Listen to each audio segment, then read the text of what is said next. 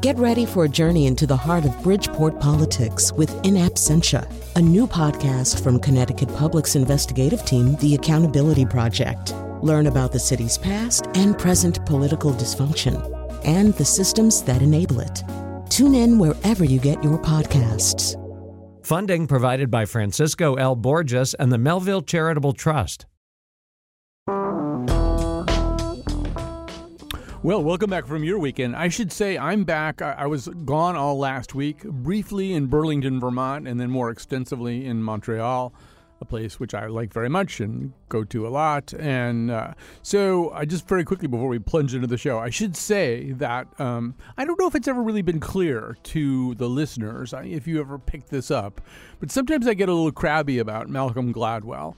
And in Canada, they actually, as part of their health system, have this device. It looks kind of like, uh, I guess, an MRI or something.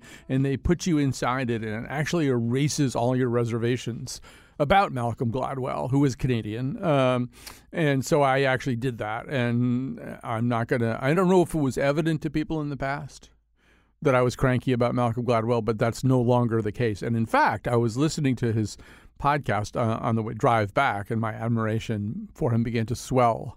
Uh, like sails in the wind. So that's announcement number one. Announcement number two is that uh, there's a contest called the Prindy Contest, the Public Radio News Directors, and we enter it every year. Uh, we can enter it in three different categories.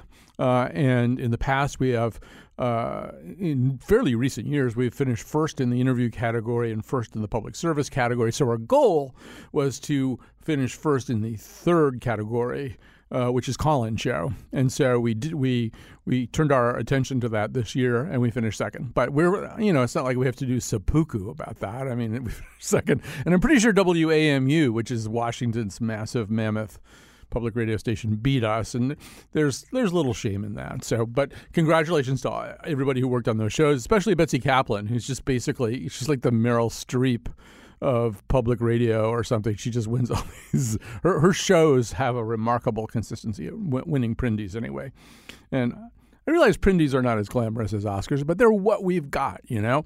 Uh, okay, so now we're going to get going here, finally. Uh, and we're pretty excited about this. Actually, we've been wanting to, uh, one would even say angling to get uh, Amy Siskind on our show for a really long time, president of the New Agenda, uh, author of the book The Weekly List, a week by week reckoning of Trump's first year, uh, host of the Weekly List podcast. And I guess as you would probably even might even construe from all that uh, the the the curator of something called the Weekly List, which is I think now in week 135, and it follows the Trump presidency and sort of everything that happens in any given week, everything that happens that might be slightly alarming or even massively alarming. And I should say that Amy uh, Siskind will be at the Mark Twain House on Wednesday of this week. Uh, and uh, that's between 7 and 8.30 p.m. as part of their Mark My Words series. I'm not sure what you should do if you want to get tickets, but I, I think just calling – or somehow contacting the Mark Twain House seems like a really good idea. Don't contact any other humanities nonprofit about this because they won't know. Um, all right, so time to plunge, plunge in. And uh, Amy Siskind, welcome to our show. Thank you for having me. Congratulations to you and Betsy. Yeah, we were concerned. News. We were concerned you might cancel when you heard it was second place, but um, it's wonderful. You've, Congrats. well been, deserved. Okay.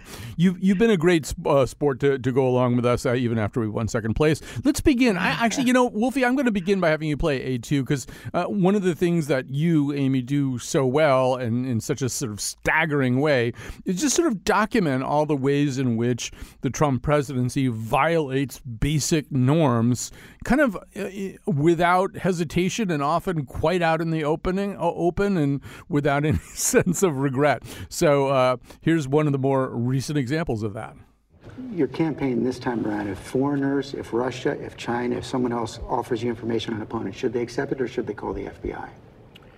I think maybe you do both. I think you might want to listen. I don't, there's nothing wrong with listening. If somebody called from a country, Norway, we have information on your opponent. Oh, I think I'd want to hear it. Do you want that kind of interference in our elections? It's not an interference. They have information. I think I'd take it. If I thought there was something wrong, I'd go maybe to the FBI if I thought there was something wrong.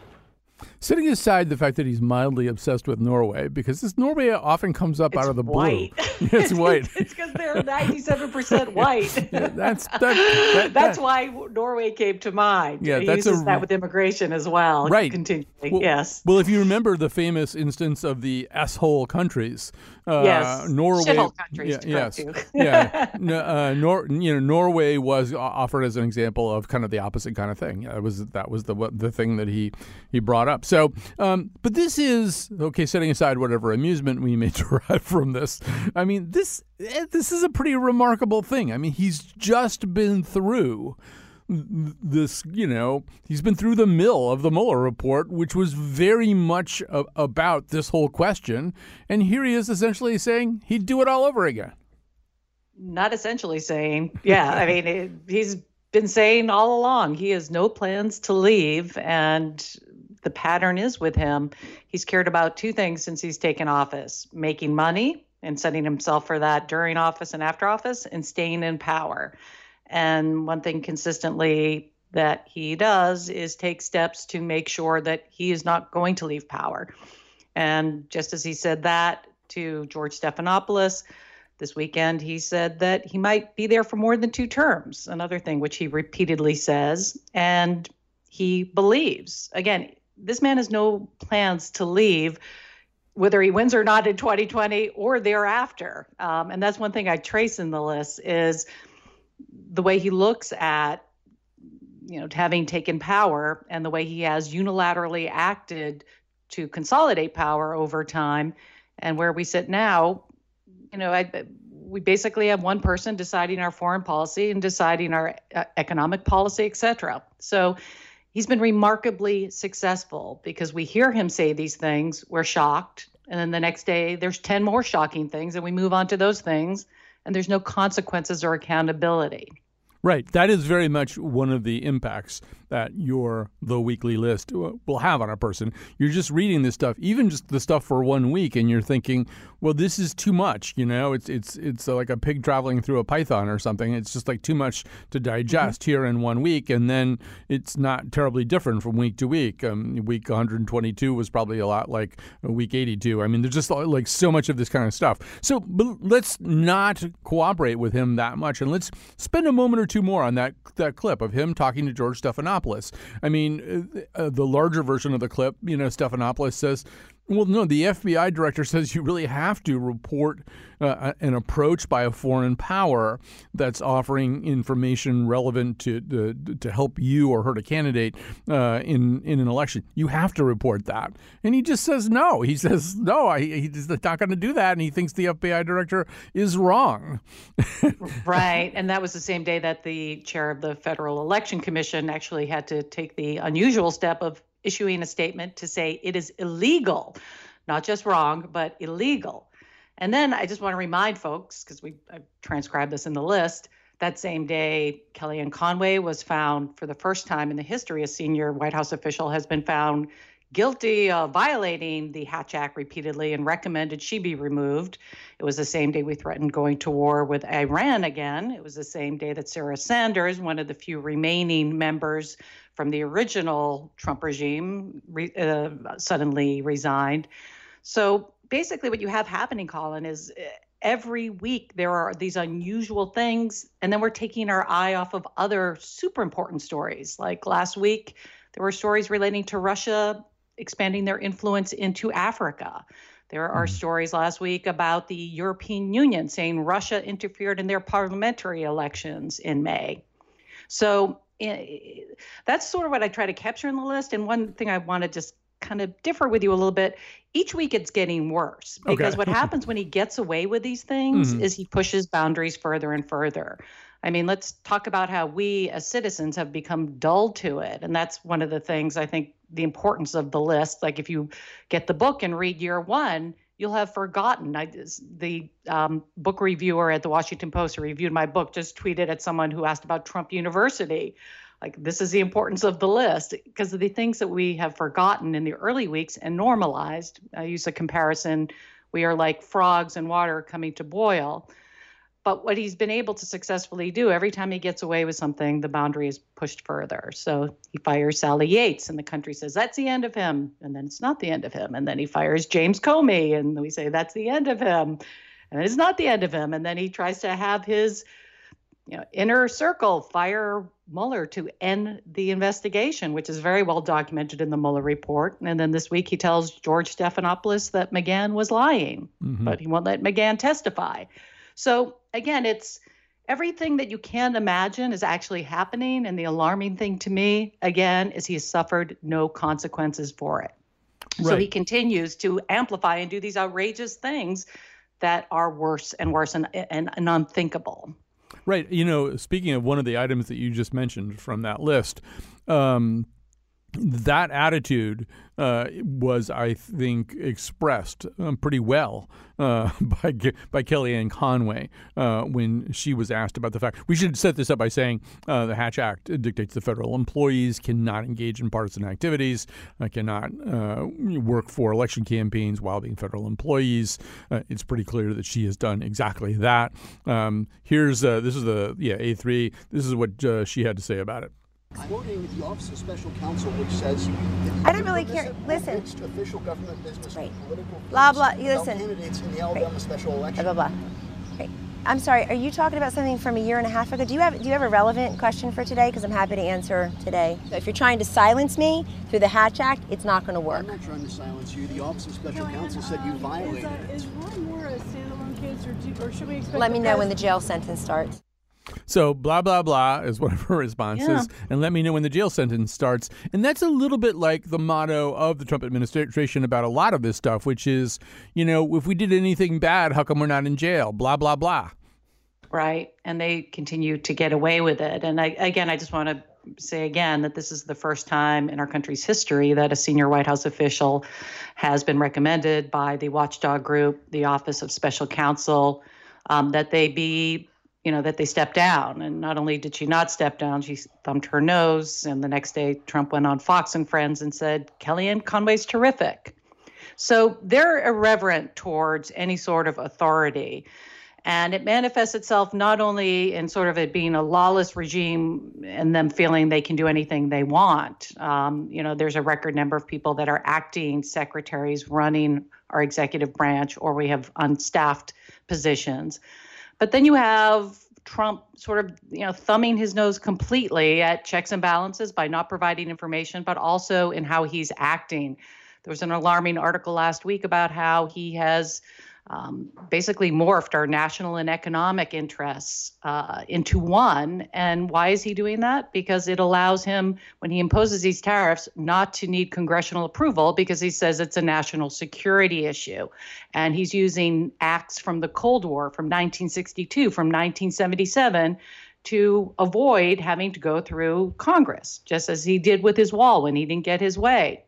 He said there was a national security threat and went around Congress. So, in his mind, you know, the, there is no check and balance. And from a practical standpoint, there really hasn't been a check and balance. You know, we, one of the things that I, when I had done my initial book tour last year, said it was so important that we put a check on him and, and put a majority in the House, which we did successfully do. We took 40 seats, possibly 41 if we win North Carolina. But now you know, we're coming to the next election, and and this is something I definitely want to talk about and make your, you, you know, we, you opened up with a story about him, you know, accepting foreign help, mm-hmm. which he says publicly. Yeah. Uh, and Russia is still here.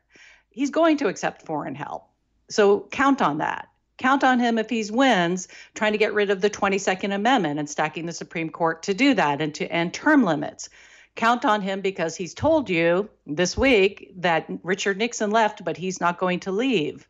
And Michael Cohen, his close aide, said Trump won't leave if the election is close. And even Speaker Pelosi has acknowledged he won't leave if the election is close. So, you know, again, I'm, I'm pointing out all these things because people are counting on democratic norms to save us. And thus far, the system as it has been working in the past is not working with Trump. And so that should alarm everybody. And we shouldn't be relying on a norm like an election that he'll leave if it's close, for example, or that the election, when we wake up November 4th and we found out that Russia had hacked machines like they did in 21 states in 2016, that they didn't hack machines again. And then what are we going to do about it after? So it's so important that we have some accountability ahead of that election. So, uh, to you, Amy Siskind, what is accountability? I mean, we're in the, the Democratic Party's in the middle of a debate right now about whether you just tried to beat him in the election or do you try to uh, impeach him now. Um, uh, I don't know if those are the only two choices uh, in your mind, but but w- what amounts to accountability here in, in June of 2019? So, first of all, about 3% of the population I've read in polls has read or listened to the Mueller report. Mm. I encourage everybody, if if you don't have time to read it, to listen. There's an Audible version for free. It's 19 hours. You can do an hour a day. But the things in that report, he needs to be held to account. There there needs to be a talk of all these uh, evidence of obstruction of justice and what happened because the fact that it's not has normalized it and will allow it to happen again in 2020. And I just want to uh, to emphasize because you know, it, it, I sort of feel like through my work, I've always been like six to 12 months ahead of trends because I'm in the trenches every day with him for 135 weeks. Mm-hmm. He does not plan to leave in 2020 if it's close. I mean, again, Cohen has told you, Pelosi has told you. Um, we're going to wake up on the morning of November 4th, 2020, if this election is close or if it was interfered with, and there's going to be nothing we can do. So we have to do everything we can do ahead of that. And that means public hearings. Now, if Congress cannot get McGahn, Robert Mueller, um, Attorney General William Barr to testify, then they need to have impeachment inquiry in order to bring them forward and have the public hear what happened. I mean, again, while I would love to know, think that everyone in your audience has read or listened to the Mueller report, I can tell you my most educated friends have not. Mm-hmm. and I think the only way it's going to happen is if we see these people in front of us on the TV screen um, explaining what happened, including Robert Mueller, uh, because we we let Barr shape the narrative. Um, and even if people now don't believe, you know, the polls show that people do not believe that Trump did not commit a crime. We need to hear about this firsthand. We need to hear about what they tried to do in our democracy. We need to hear about the way Trump's, while in office, worked to obstruct justice, the 10 examples of it in the Mueller report. It needs to be spoon, spoon fed to the American people. And while I respect Pelosi's, you know, role as a as the senior person, and we took a lot of seats in purple and red districts.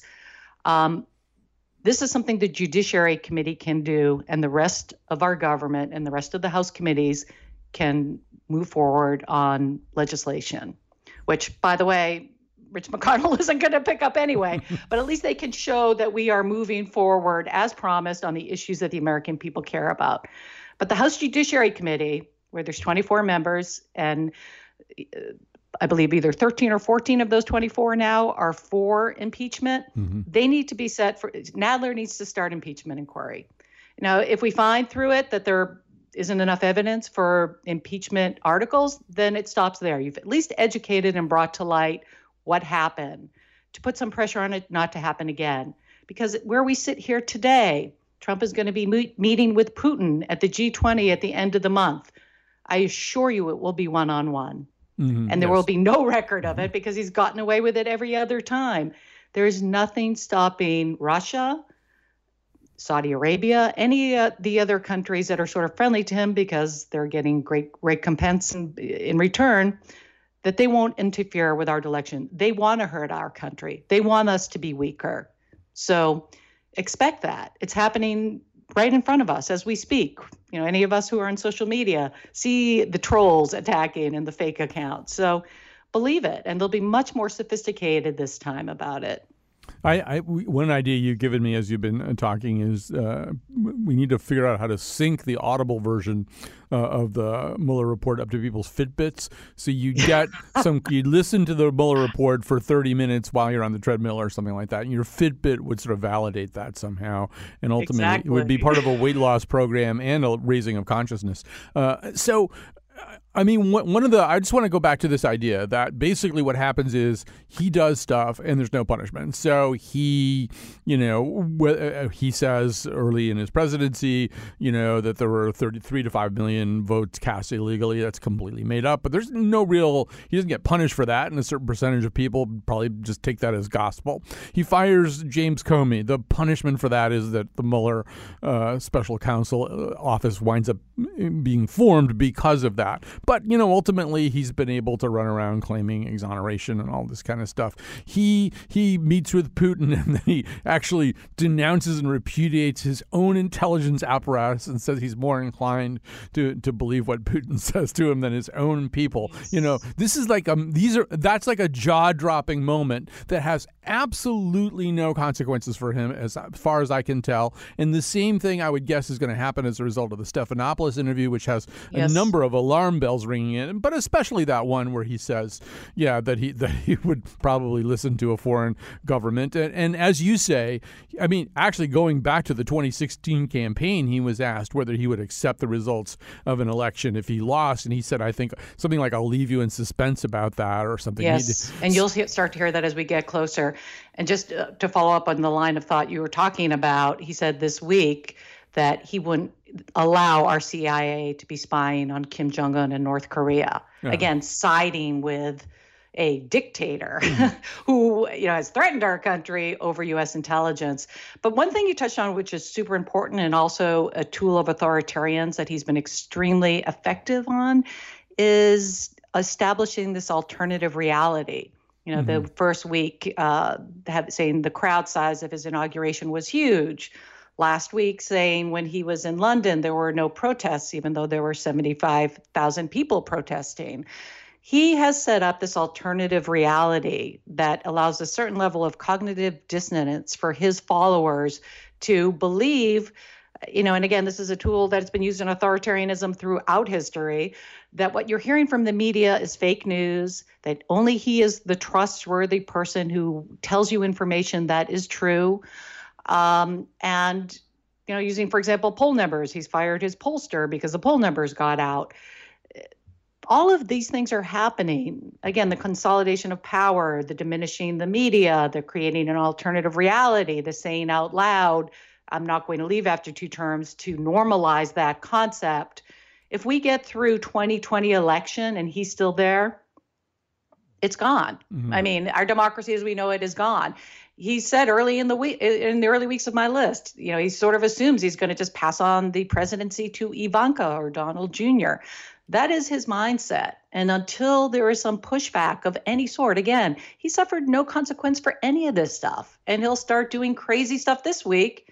That's been the pattern in the list that I get to finish it on Saturday before I post it Saturday evening. And the stuff that happened Monday feels like it was two months ago. That happens every single week. We'll forget that he said he would accept illegal information by this week because he'll do more crazy stuff and get away with it. That is, you know, again, and the important point I want to keep pointing out it's either repetitive, like saying, I'm not going to leave after two terms, or the nature of it is more aggressive. Um, you know, what's happening at our southern border with not being able to get his the people that he wants in charge of immigration. So finding hardliners and making one an immigration czar and saying another is going to be the acting director, of ICE Cuccinelli. He's doing what he wants and finding ways to get away with it, and nobody is stopping him. That is why we have to count on our Congress. We worked so hard to get them there. Our House of Representatives needs to hold him accountable and stop, you know, going on MSNBC and sending tweets and mean statements they need to actually hold impeachment hearings. I don't care what they call them, they can call them other things. Um, but these people need to come publicly. Don McGahn, uh, Robert Mueller, the American people need to hear from them. If we go on as business as usual, we're going to wake up November 4th, 2020 in great peril. Yes. So that's my warning. you know, again, expect the unexpected. Don't expect our old norms to save us. None of the old norms have saved us so far. Um, we're talking to Amy Siskind. Um, she's going to be at the Twain House on Wednesday. Um, uh, we're going to take a little break right now. I am actually, based on everything Amy just said, just going to go back to Montreal. But I think Dave DeRoche or somebody like that will come in here and finish up the show for me. Uh, no, we'll take a break. We'll come back with more of Amy.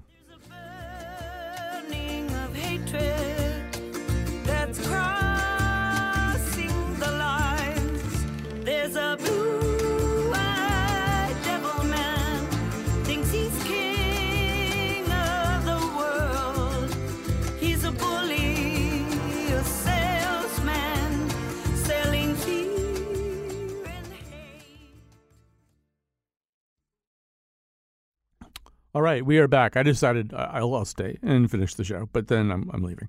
Uh, Amy Siskind is with us. Uh, she's the president of the New Agenda, uh, author of the book The Weekly List, a week by week reckoning of Trump's first year, host of the Weekly List podcast, maintainer, therefore, of the Weekly List, and she will be at the Mark Twain House on Wednesday uh, of this week, 7 to 8.30 p.m. as part of their Mark My Words series. So, you know, I just want to continue a little bit what you were saying. So, you know, there's a famous line now from the series The Wire in which Omar says, If you come at the king, you best not miss. And, and it, it, it does seem as though the other hazard here uh, of doing impeachment or something that looks like impeachment but bears a different name is that if it doesn't bring Donald Trump to heel, we've got another problem, right? We've got another thing that he has survived successfully, and and, and I mean, I almost wonder whether a better thing to be doing would be plan- figuring out what it is that the government would have to do between November of 2020 and January of 2021 if he lost the election but seemed unwilling to cooperate with the results, what that mechanism is. Because I, I, I worry a little bit what happens if he survives an impeachment process. So I, I, don't believe we have a choice. Mm-hmm. I mean, the risk is we get to November 2020. Mitch McConnell has said out loud that he does not, he plans to block every effort to put in things that will, legislation that will keep the election safe. They did that this week, a simple bill that was brought up by um, Mark Warner uh, to say that if a campaign is given foreign information or offered, it has to report it to the FBI. Um, Senator Marsha Blackburn blocked that. So again, Trump's inner circle or his friends who are benefiting from this and the regime are not going to do anything to make our election safe. So I again, you know, you look at it like, well, what's the bigger relative risk? Um, waiting until we wake up November 20th, 20, uh, November 4th, and hoping he'll leave if he loses, um, that he hasn't stacked the courts sufficiently or done sufficient things to raise, as he threatened to do in 2016, um, his followers to do unusual things, offering the coup, talking about the deep state. Again, we don't have any choice, is the way I look at it, than to at least start and to have the American people see what happened. If we don't do that, then all of these things that Mueller found will have been normalized and accepted, not only for Trump, but for anybody else, because there have been no consequences. And then beyond the stuff in the Mueller report, the things that are happening at our southern border, which uh, I catalog in my list every week, but get very little attention because we're all living in chaos every day. We're breaking laws at our southern border. Um, you know, the amount of people coming in that are being somebody, um, a, prof- a, college professor, um, compared it to a dog pound. Um, their migrants are being put in cages. They're still being separated in families. It's you know the atrocities going on at our southern border and other things that are just being allowing to happen. Um, the rights being taken away by the LGBT community, being taken away from women.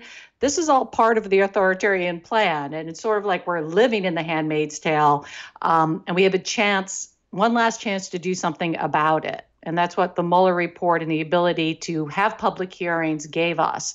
If we get beyond that, it's a risky strategy.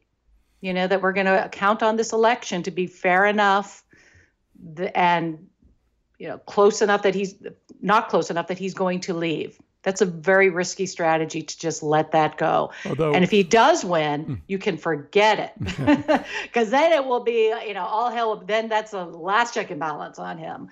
Um, so yes, I mean, what did he do after he lost the midterms? Uh, that he fired Jeff Sessions. Mm-hmm. I, put I, in, uh, you know, William Barr, who has basically done everything he wanted him to do. Yes. So one thing that concerns me a little bit, uh, since you mentioned the Handmaid's Tale, is that uh, at least short term, if if Trump were to be successfully impeached, and I don't even know that there's time to do that in between now and the 2020 election, mm-hmm. but if he were, I mean, I guarantee you that if you sat uh, Mike Pence down and had him watch uh, The Handmaid's Tale on Hulu, he would want to know which part of this you thought was dystopian because it all Yes. seems pretty good to him. I mean, you know, he's much more the president of Gilead than Yes, and I- than I would say yeah. Trump is. Yeah, I and I hear that a lot, but and and, and you're also right in your concern that if we don't start impeachment inquiry soon, that w- he'll have successfully done what he wants to do, which is run out the clock. And I, I've been getting that question since I started doing my book tour, and the, the way I answer it is, yes, Pence is terrible.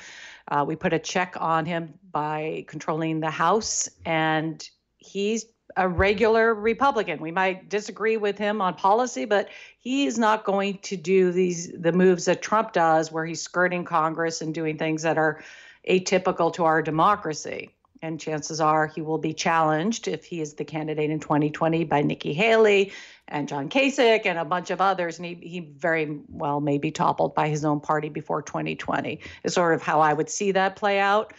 Um, but I, Trump is is unusual. Like you know, I always joke when I when shortly after the election, my son got in the car after school one day and said, "I miss Jeb Bush," and I, I said to him, "I miss George W. Bush." You know, as much as I might disagree with them philosophically on on policy, um, they're nothing like Trump in, ter- in terms of the lawlessness, in terms of the corruption, in terms of our foreign policy being basically dictated by where he wants to have Trump properties. I mean, starting with his Muslim ban, which was on places in the Middle East, uh, excuse me, in, in, in Africa, the Middle East, these countries where he didn't want to have properties or doesn't have properties. Saudi Arabia wasn't included in the ban, even though they were part of 9 11, because he wants to do business deals with them. So everything is being decided by one person and our government is just not functioning i think issue number one for all of us has to be, have to be to get rid of him and some might want to wait until 2020 i think that's a false hope that the election will be remotely enough fair and or he will leave if it's close i think that's a false hope i you know and i think our best insurance policy is to get the truth into the light of day Sunlight is the best disinfectant. We, we need to hear from Robert Mueller. We need to hear from Don McGahn. We need to hear from these people publicly. The, uh, Congress owes it to us to make that information public. Um, Amy Siskind, uh, we there's so much more to talk about, but maybe I will leave some of it there on the table uh, for you to talk about when you're at the Mark Twain House uh, on Wednesday night. There's uh, uh, other things that uh, I would have loved to bring up, bring up, but we're a little bit short on time here, and I don't want you to empty uh, your your quiver uh, anyway. So Thank you so much for having me. yeah, thanks for joining us, and, and people should uh, come out and see this uh, in Hartford at the Mark Twain House, seven to eight thirty p.m. as part of the Mark My Words series. Amy Siskind, thanks for doing this with us. Thank you. And we're going to transition now over to uh, a different topic. And I'm going to say also that um, if you want to do some phone calls towards the end, uh, that might work, particularly about this topic. Let me tell you what it's going to be. Uh, and that is. Um, you know, one of the things that has really begun to trouble me, even more than it did, I don't know, for years beforehand, over the last year and a half, two years, the whole issue of prosecutorial overreach and ways in which our law enforcement system really misfires uh, uh, when, prosecutors exercise tunnel vision, when relevant evidence is withheld uh, from uh, from a defense uh, team, when jury selection is compromised. Uh, I mean, all of this. The idea that we have people who are innocent or, or who did not get a fair trial sitting in our prisons. Uh, and I mean, we have this enormous, it's 0.7 of our entire population is incarcerated in one way or another. It really bothers me. Uh, and so it's kind of come up on our and washed up on our own shoes here over the weekend here in Connecticut, uh, in the sense that uh, convictions of two men for a very old murder were uh, set aside and a new trial ordered. Unclear whether the new trial will happen. And, and it does appear from the unanimous opinion of the Connecticut State Supreme Court uh, that Henry Lee, the renowned crime scene investigator based in Connecticut, um, did not, in fact, accurately represent the evidence that the prosecution had. And that is the main basis of the overturning of the verdict uh, and the setting aside of the guilty verdict. Um, and um, well, anyway, so today uh, Henry Lee had a press conference to talk about how he feels about being thusly rebuked by the state Supreme Court. So we're going to uh, have uh, award winning journalist Lori Mack on uh, with us in just a second, talk a little bit about this. Is this something that you've got things that you'd like to say? 860 275 7266. I should say, this is not the first time now that uh, Henry Lee's work has been called into question by a judge. 860 275 7266. That would be the number that you would call. Uh, but we're going to take a break right now, and then we'll come back with the famous Lori Mack.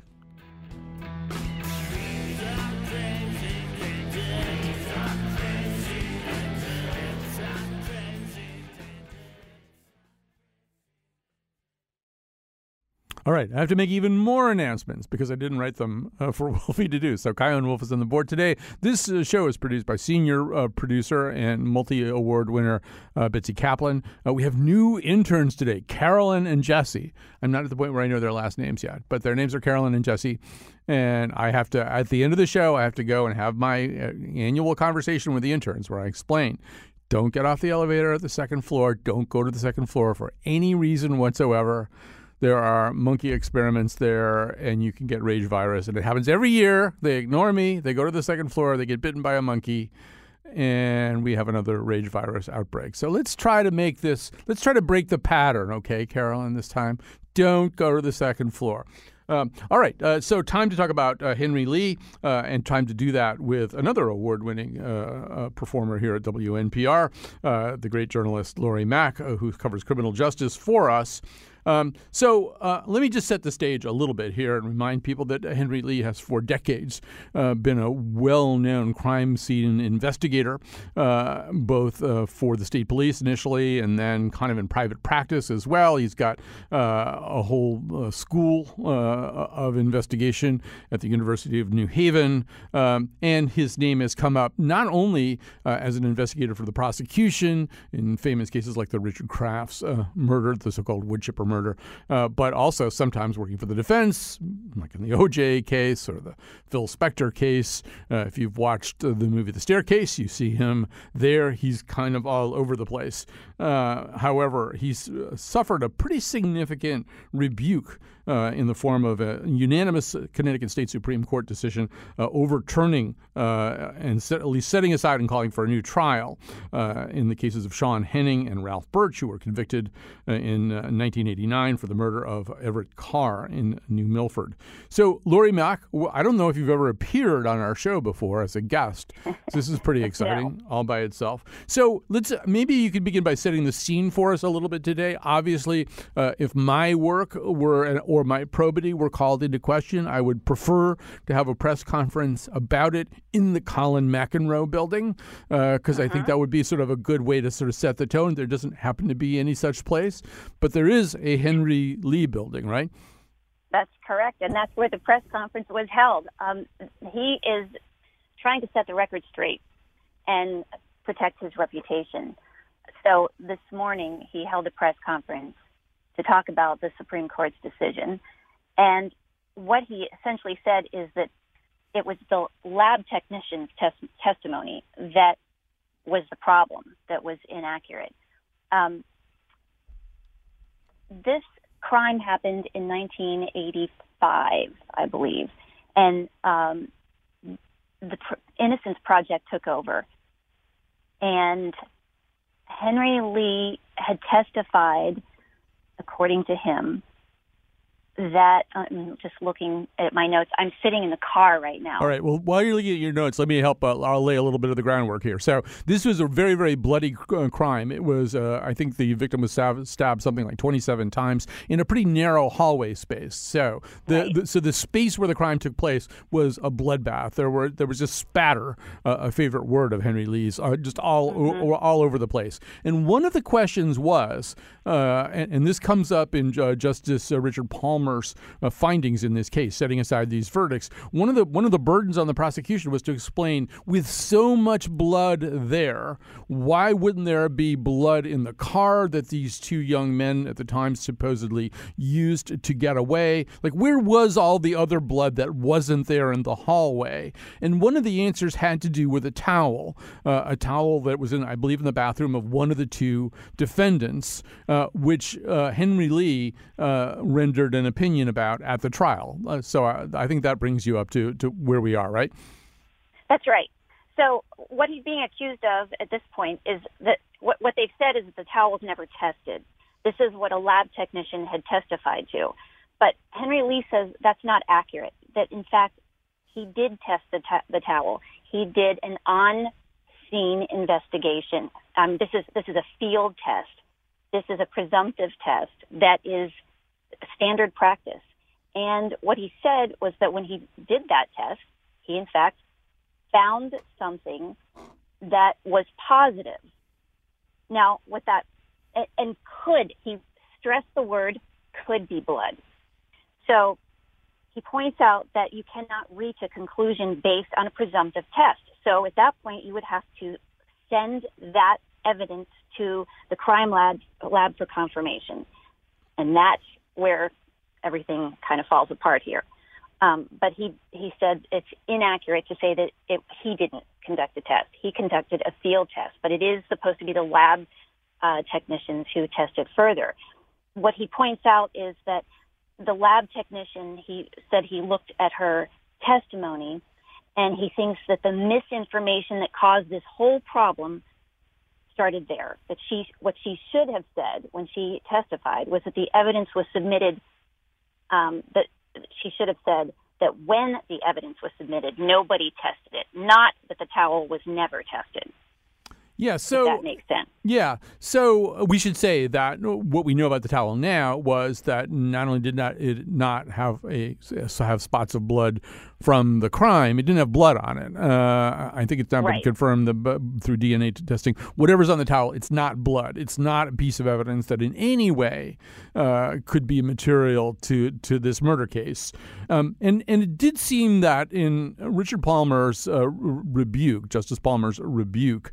Um, he still he held Lee very specifically accountable. He said it, is inarguable that Lee, as the representative of the state police forensic laboratory, should have known that the bathroom towel had not been tested for blood. He, like any such witness, had an affirmative obligation to review any relevant test reports before testifying, so as to reasonably ensure that his testimony would accurately reflect the findings of those te- uh, tests. To conclude otherwise would permit the state to gain a conviction on the basis of false or misleading testimony, even though the error readily could have been avoided if the witness merely had exercised due diligence.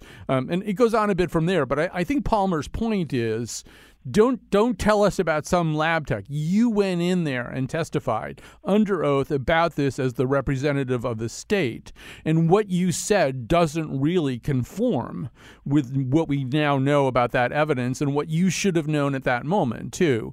Uh, it it seemed as though Palmer has anticipated uh, this defense by Lee a little bit, and, and I think Dave Altimari from the Courant asked a question or maybe read some of that to Henry Lee today at the press conference.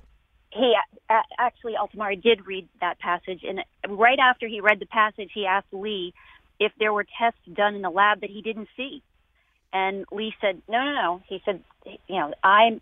I'm telling you, he said, I read the testimony by the Connecticut forensic laboratory technician. Uh, I think that was Lu- Lucinda Lopez Phelan who testified that the towel was never tested. And Lee just said, you know, that's inaccurate. He said he did test the towel. He said Lopez should have said that the towel, after it was submitted to the lab, wasn't tested. That was the main message that the test that he conducted, and he said he testified that it could have been blood. Right. So, um, going forward, and, and I know that was a question asked today at the press conference. I mean, uh, Henry Lee is now 83 years old. Uh, he, I, I should He's say, retired. he's retired. Um, I should say this is not his first time uh, at this particular kind of, of rodeo.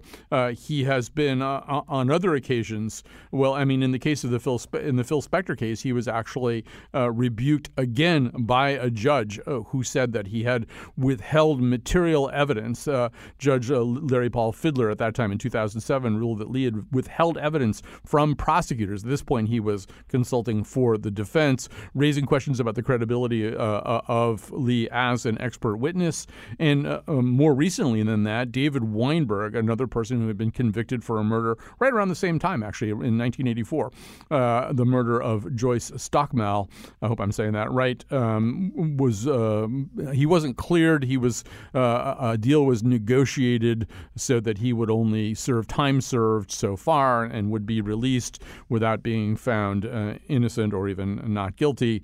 Uh, but a lot of it, once again, had to do with Henry Lee's testifo- te- testimony that he Well, had. Yeah, go ahead. So Dr. Dr. Lee said, you know, as he opened this press conference today, that he's conducted thousands of investigations in his 57 year career, and he's never been accused of any wrongdoing. That's what he said, or cover up, or anything like that. So to say that he didn't conduct a test, he said was totally wrong again. Yeah. So But that doesn't really that doesn't really hold up. I mean, I mean, David Weinberg is now walking around free right now because, uh, once again, uh, of faulty testimony in in that case, uh, and yeah, and a, and a that judge. was a 1984 murder Yeah. Yeah. So I, I don't know. I mean, it probably doesn't matter that much. Henry Lee's probably, you know, near the end uh, uh, of his career as a private consulting investigator. But on the other hand, his name is on that building uh, and on that program uh, at the University of New Haven. I mean, it does sort of matter what his reputation is.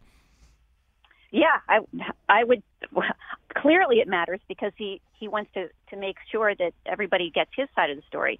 Um, Lee also said at the very beginning that Judge Palmer did the right thing uh, because the li- the lab scientist found the towel was never tested at the lab. Um, but he and he started the entire press conference by thanking Chief Justice Robinson and Justice Palmer for their decision and congratulated the defense attorneys who were able to get the decision reversed. So, uh, and he said he sympathizes with the victim's family, but uh, he also pointed out that it's not within his power at this point to continue the investigation into this case.